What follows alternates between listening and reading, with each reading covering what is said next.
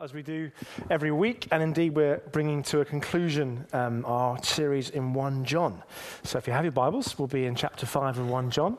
Uh, if you don't, that's okay. The passage is on the screen uh, behind me. I'm going to have a little go at doing my own slides this morning, so we'll see, uh, see how that takes us. I'm not famed for my multitasking abilities, if you ask my wife. So we'll see how this goes. Um, we are in, as I say, the final leg of what I think has been a formative series for us as a church. I feel like God has bound us together in a, in a new way as we've listened to John, or God through John, uh, binding us together in this wonderful letter. And uh, he finishes this, like this, in verse 6 of chapter 5. This is he who this is he who came by water and blood, Jesus Christ. Not by the water only, but by the water and the blood. And the Spirit is the one who testifies, because the Spirit is the truth. For there are three that testify the Spirit, and the water, and the blood. And these three agree. That's a bit confusing. Don't worry. We will come back into that a little bit later. Verse 9 If we receive the testimony of men, the testimony of God is greater. For this is the testimony of God that he has borne concerning his Son. Whoever believes in the Son of God has the testimony in himself. Whoever does not believe God has made him a liar because he has not believed in the testimony that God has borne concerning his Son. And this is the testimony that God gave us eternal life, and this life is in his Son. Whoever has the Son has life. Whoever does not have the Son of God does not have life. I write these things to you who believe in the name of the Son of God, that you may know that you have eternal life.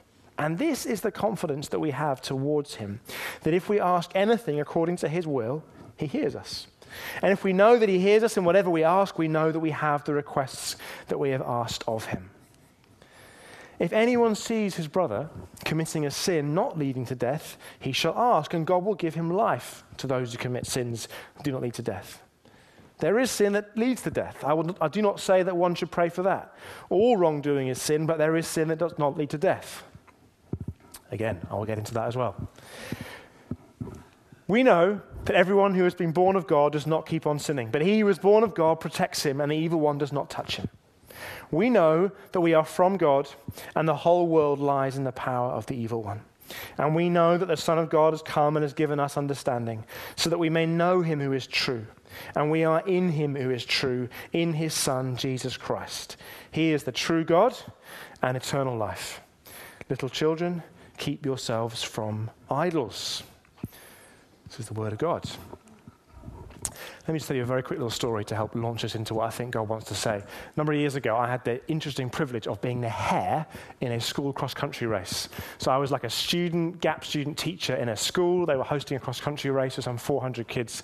And the hare's job was to stay ahead of the, the, uh, all, the, all the runners and to kind of lead them around and make sure they didn't um, go the wrong way, which I thought was a fairly simple task. They were like no more than 12 and 13. I was 19 in those days, had some degree of uh, speed to equip me. And so I was pretty comfortable for the first mile or so, just staying ahead of the pack, as it were. And all was well until it started to rain. And as the rain came, what was already a fairly soft uh, cross country circuit became a pretty muddy and slippy and slidey cross country circuit, as this kind of indicates. And uh, some, frankly, slightly sadistic teacher had arranged the kind of climax of the race to be a very steep hill.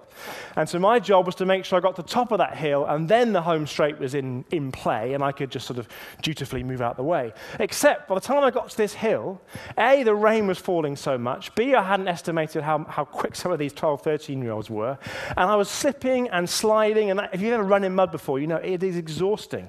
The energy just is just sapped from your legs. You're trying to hold your grip and keep on running on a muddy, muddy surface. And I can still remember the ignominy of trying to stay ahead of this like panting pack of hounds slash 12 year olds behind me and eventually losing my, losing my uh, footing and falling flat on my face on the muddy hill and seeing these 12 year olds smirking go past me.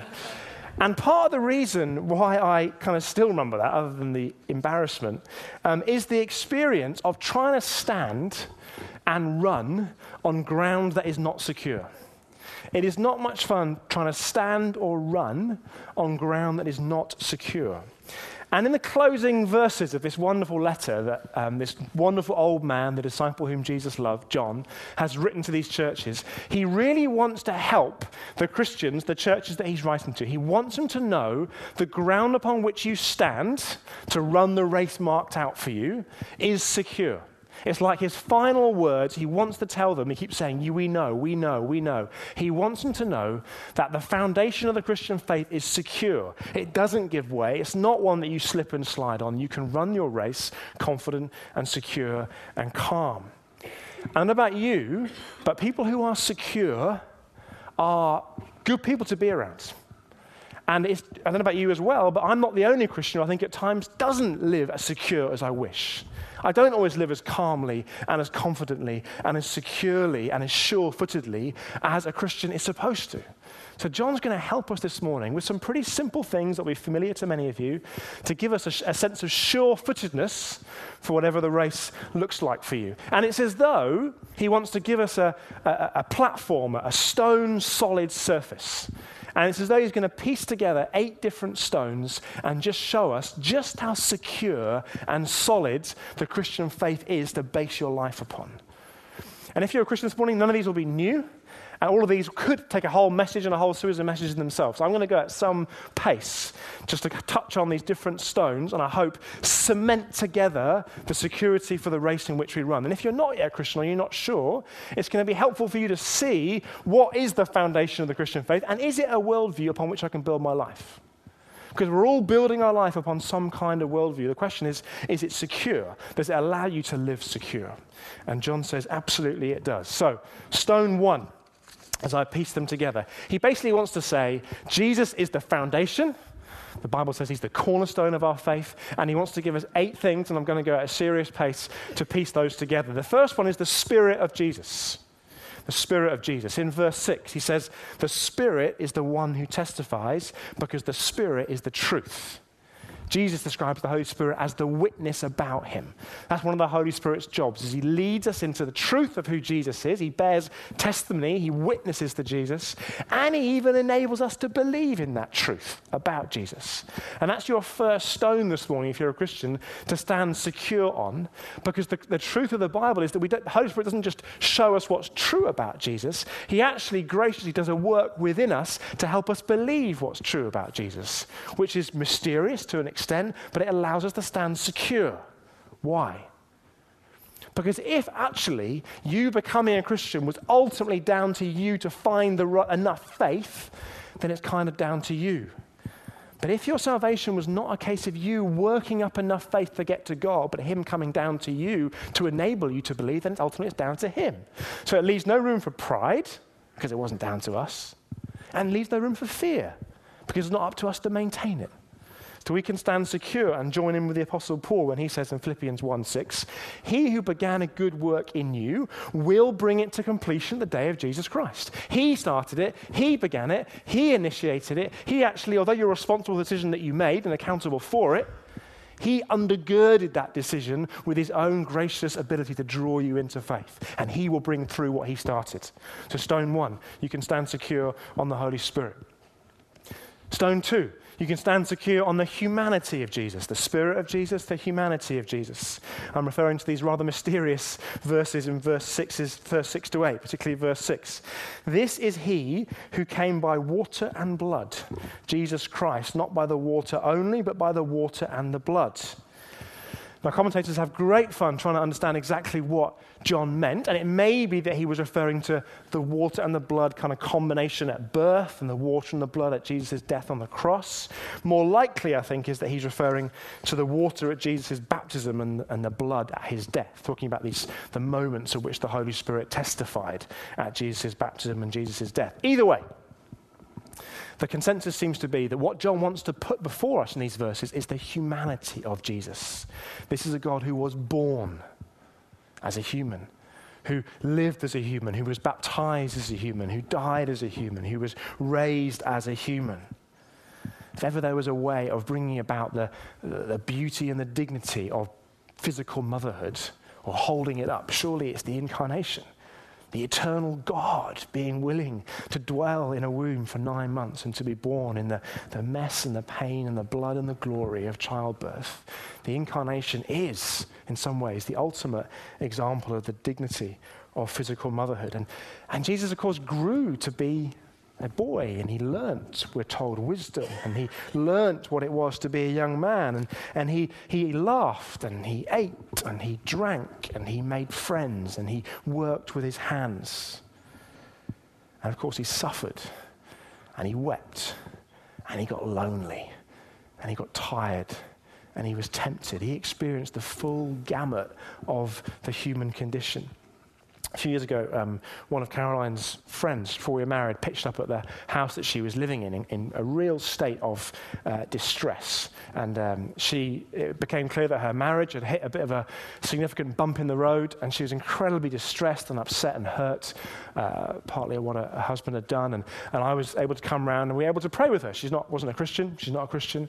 And we were able to pray with her. And one of the things that I think particularly struck her was as we were praying, was our conviction that Jesus is God, divine, but also human, and that he knows what it is to suffer. And specifically, we were asking Jesus, the one who knows what it is to be let down by those closest to him, would you minister comfort and compassion? And that seemed to be something quite kind of profound for her, that our conviction was that our God is also human.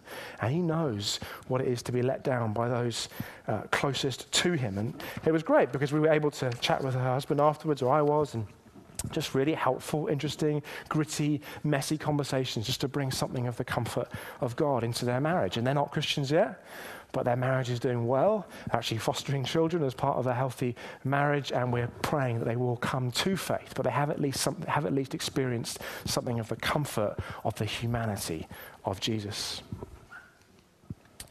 Third stone is the divinity of Jesus, which I've just touched upon, which is kind of the basis of the Christian faith and is not new to any of us who are Christians. But John finishes his letter pretty much with this in verse 20.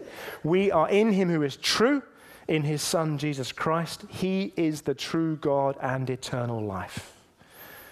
So John wants us to know this is not just Jesus is not just the one who was born and baptized and killed and raised. This is God the other day, I told you the other day, I bumped into an old friend of mine, he's a Muslim guy. I used to live with him, and I bumped into him, uh, and we were just chatting. And within a few minutes, he said to me, Do you still believe in God? I said, Yeah, I believe that Jesus was God. Because that was always our point of discussion over the, over the reality of Jesus. Was he simply human, or was he actually, was it God taking upon himself? Because if Jesus is just human, what you have at the cross is, is God the Father sending a, a human being to bear the full weight of all of humanity's sin and the punishment for it. But if Jesus is God, what you have at the cross is, is God not just uh, delivering the just punishment for human sin, but God bearing it himself. You don't have just God sending, you have God joyfully submitting at the resurrection, you don't just have God raising, you have God being raised. And so John finishes his letter by reminding us of the divinity of Jesus. The, the floor has a gaping hole in it, and my stone floor has a gaping hole in it if Jesus is not God. Fourth stone is prayer through Jesus. Spirit of Jesus, the humanity of Jesus, the divinity of Jesus, prayer through Jesus. Never preached an eight point sermon before. Here we go. Prayer through Jesus, verse 14. And this is the confidence that we have toward him that if we ask anything according to his will, he hears us. And if we know that he hears us in whatever we ask, we know that we have the request that we asked of him. John's putting this big foundation flagstone of prayer. And he's saying to us, prayer is a gift and it's a weapon. It's a gift because it's the means by which we abide with the Father, and it's a weapon because it's the means by which we, which we cause the Father to stretch out his hand and act. And it has to be a gift for the weapon to be used. What do I mean by that? If you, if you enjoy the gift of prayer and you abide in the presence of the Father and you enjoy the comfort of the Holy Spirit and the wonder of the Son, you abide within God, you start to learn and know what, who God is and what He's like. And so it's not a case for trying to second guess His will. Like, can I find the right prayer formula to sort of match up with God's will and then magically rub the lamp and it'll cause. No, God, praying according to the will of God comes from abiding in God's. You deploy the weapon of prayer when you enjoy the gift of prayer. So it's not a case of trying to second guess God's will. You spend time in the presence of the Father. You learn to love what He loves and indeed hate what He hates. Because hatred isn't the opposite of love, apathy is. Because God's a God of love, He does oppose evil and injustice. And God has revealed His will to us in His Word, in the Bible. You can confidently abide in the presence of God, in the Word of God, and begin to pray the will of God because much of it is there. So you can confidently pray according to the will of God if you're abiding in the Word of God. So make it practical. We're in, a, we're in 40 days of prayer. Thank you so much to those of you who've committed to praying each day for the church for the 40 days of Lent. Well, the 46 days, I discovered it is. I didn't know that. They, didn't, they don't count Sundays. It's actually 46 days. So it ruined my 40 to 40. But it hasn't ruined it because we're praying each day to see God do some great things. And according to our vision, if we're praying, point one, that people would know God more and more, by know God, we mean enjoy Him, worship Him, make much of Him, trust Him, glorify Him. You can be confident that God wills that kind of thing. And thank you for praying it if we're praying that we would be a church family in which each one of us gets to be known and loved, bound to each other in kind of some kind of remarkable agape love, released to be all that we can be, encouraging, exhorting, rebuking one another. If you're praying that sort of thing, you can be confident that's the will of God. That's what He wants for His local church. If you're praying for us to make God known, point three, to extend the gospel, to see people become Christians, cross the line of faith, have lives transformed, then you can be confident that's the will of God. That's what He wants. And you can go deeper into that for us as a church when it comes to things like the pursuit of a building. As best we know, a number of years ago, God spoke to this church and said, Start raising money through generous sacrificial giving. Build up a war chest so that one day you can purchase your own building and have a place more firmly planted into the borough and reach the surrounding area. That's what God said, as best we know, and now we're praying into it. And surprise, surprise, things are starting to move. Buildings are starting to come up. People are starting to get a sense of vision and daring to dream again. So we can pray that confidently because it's the will of God as best we know when it comes to John and Sophie and their Istanbul church plant. We know God said to them, Go, learn language for two years, commit to five years, plant a church by my spirit. See Muslim Turkish people cross the line of faith and declare Jesus to be God. They've done that. So as they return home, we can be praying for them. God, we know what they've done. We know they've followed the will of God. Now bring them home and heal them and restore them and minister to them and plant them back into this church. You can confidently pray that, knowing it's the will of God. Do you understand? And for the church they're going to leave behind. We know God believes in planting churches, drawing people from every tribe and nation and tongue into Him. So, as this precious church has begun to get off the ground and seen 20, 30 believers come to faith, we can pray for new leaders, not thinking, God, maybe. No, it's the will of God to cherish a local church. He said, No. He's not going to leave fledgling believers in the middle of Turkey to fend for themselves. He's going to bring the right people in. But he's going to do that in his sovereign majesty and sovereign decision making according to your prayers. Which is not, that, not in the sense that it's dependent upon you, but you get to play a part in it. As we're praying for the right leaders to come in and bring this church on, we can be praying confidently that it is the will of God. So please do come on Tuesday evening for our encounter evening. Uh, and let's spend time together, yes, worshiping and absolutely praying and crying out to God to do the things that He said. Some of you, kind of, for whatever reason, exclude yourself from these evenings. I don't know why. They're just great evenings to enjoy the presence of God and to press into Him in prayer because, for whatever reason, because He's God, He has ordained prayer as the means by which He will do what is in His will. He's given it to us as a gift and a weapon for us to use to cause Him the eternal God to do the things that he is passionate about. So, I'll see you there on Tuesday.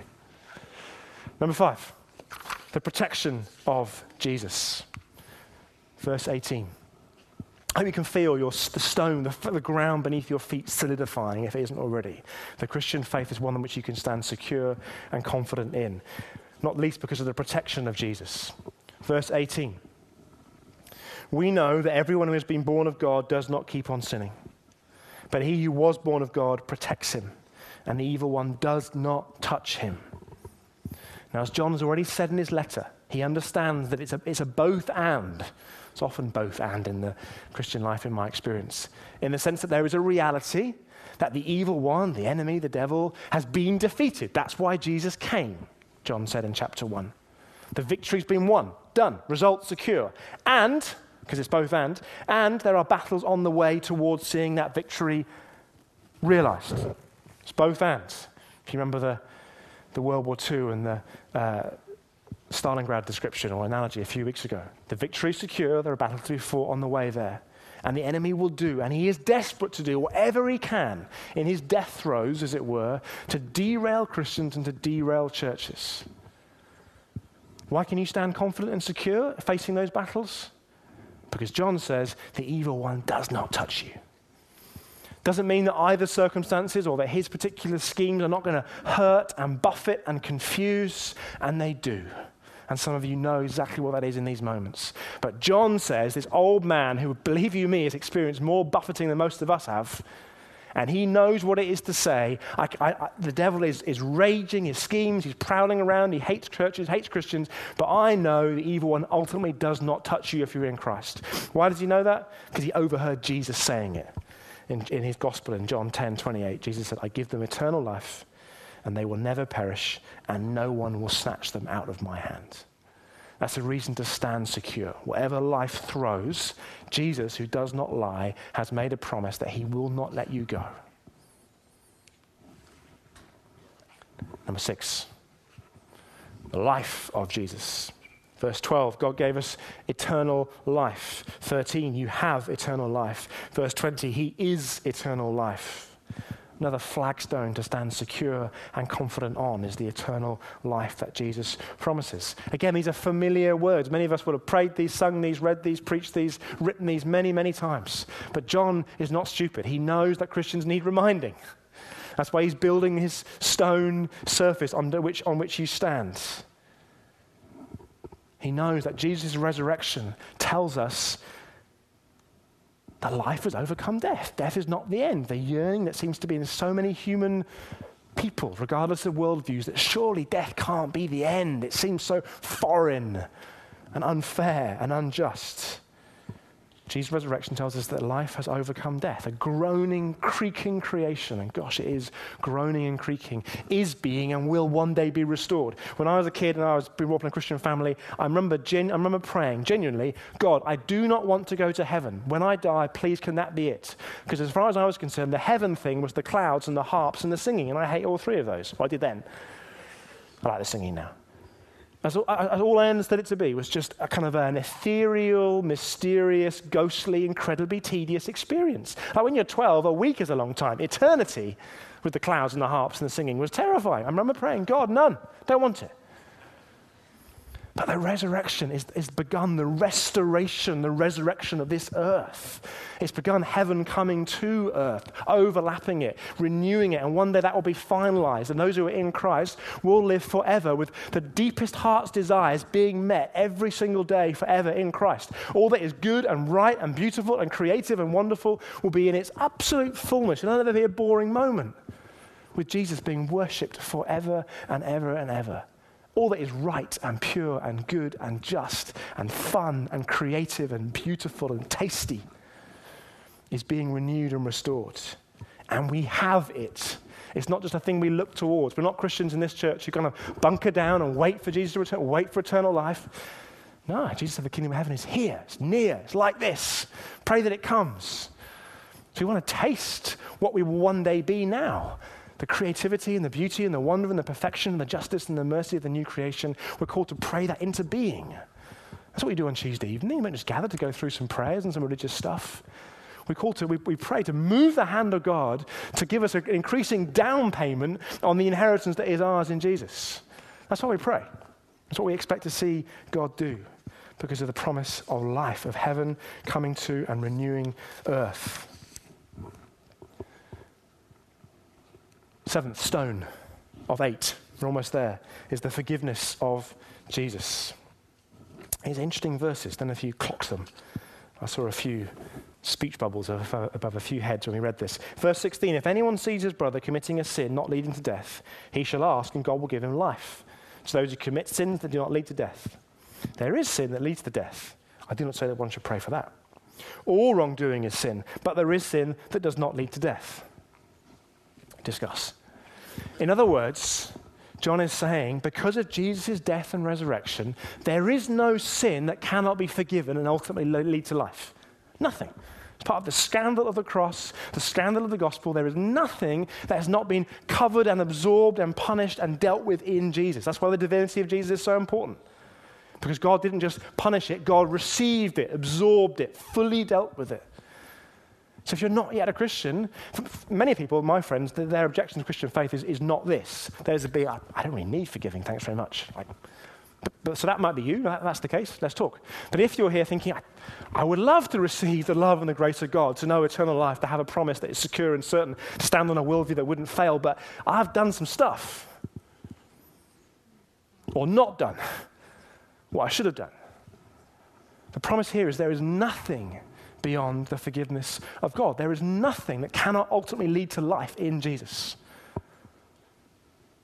And if you are a Christian, there's the same promise. And in fact, John is particularly writing to his brothers and sisters. He wants them to know don't be one of those Christians who sits on sin because of shame for ages and ages and ages, letting it do its horrible work. Enjoy the pain, but the, the fruit of confession and repentance in the family of God because, he says, it leads to life. There's so much fruit to come from in the family of God where we're hopefully building a community in which we're known and loved, grabbing a trusted brother and sister, confessing things, repenting things together, receiving forgiveness, tapping into the complete totality and fullness of the cross, being sanctified more into the image of Jesus, and walking free and knowing life and not being bound up in the stuff that entangles us. And John, is an old, old man, He's kind of almost pleading with this church don't live in shame, because that doesn't lead to any life.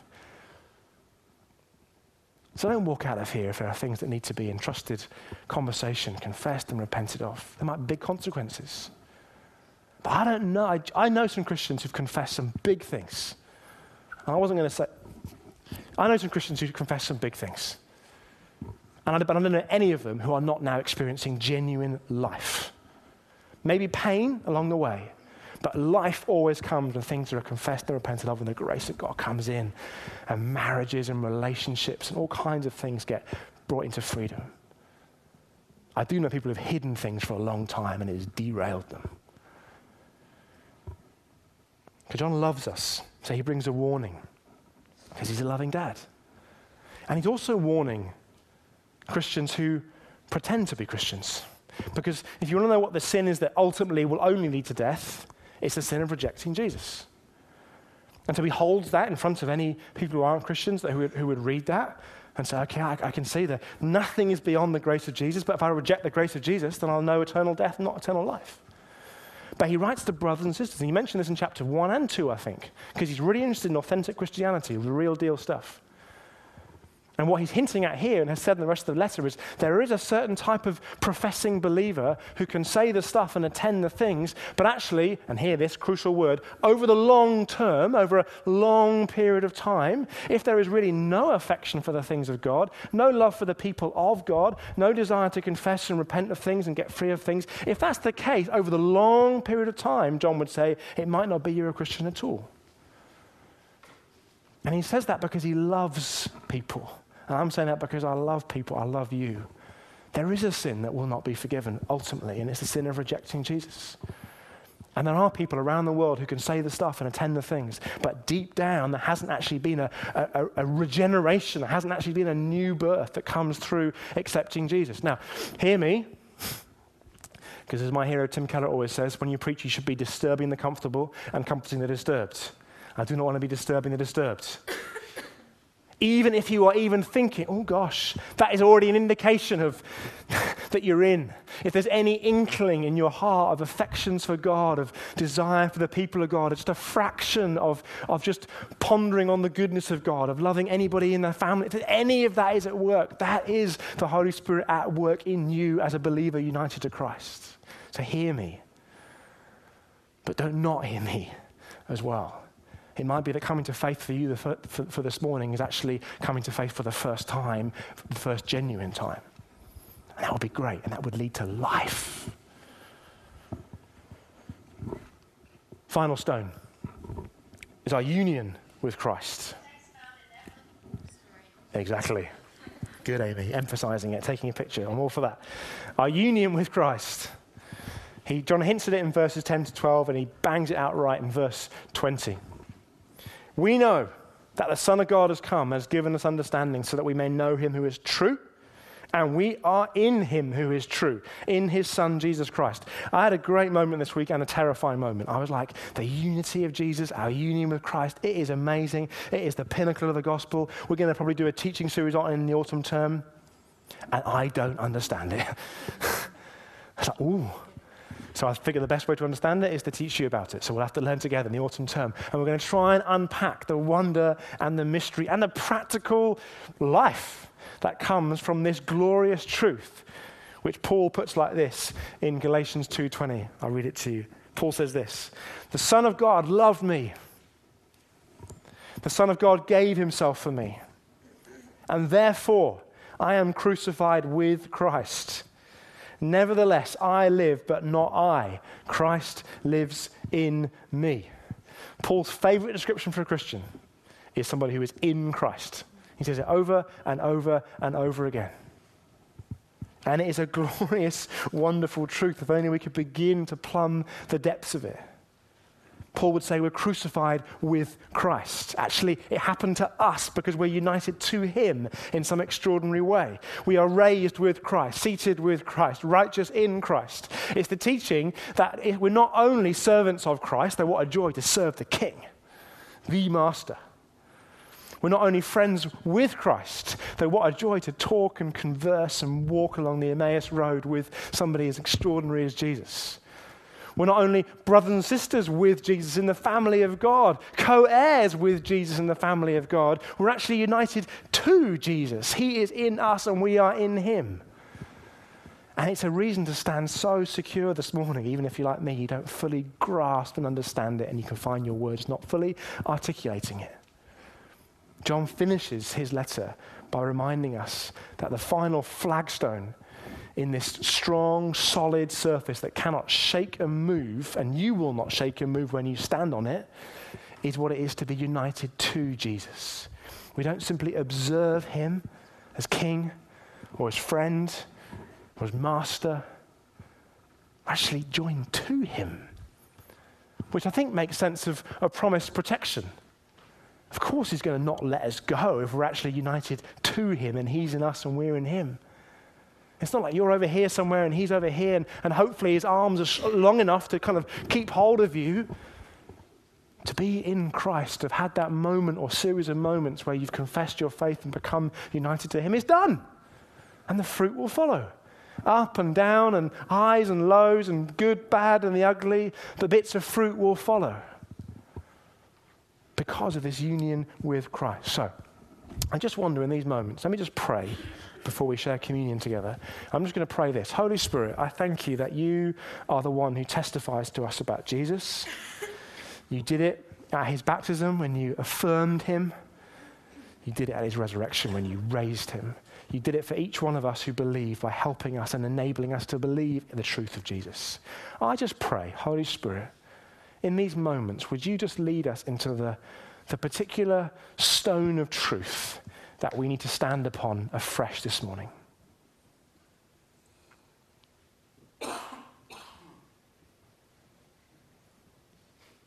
Help us to see any lies that we've been believing that have stopped us standing secure. Help us to confess those and help us to stand upon the truth of who God is, Holy Spirit. Would you just minister to us in these moments? We just create space for you to do what only you can do? Testify, witness, lead, assure, comfort, convict, counsel. We want to wait on you in these moments so that we can stand and run secure, confident.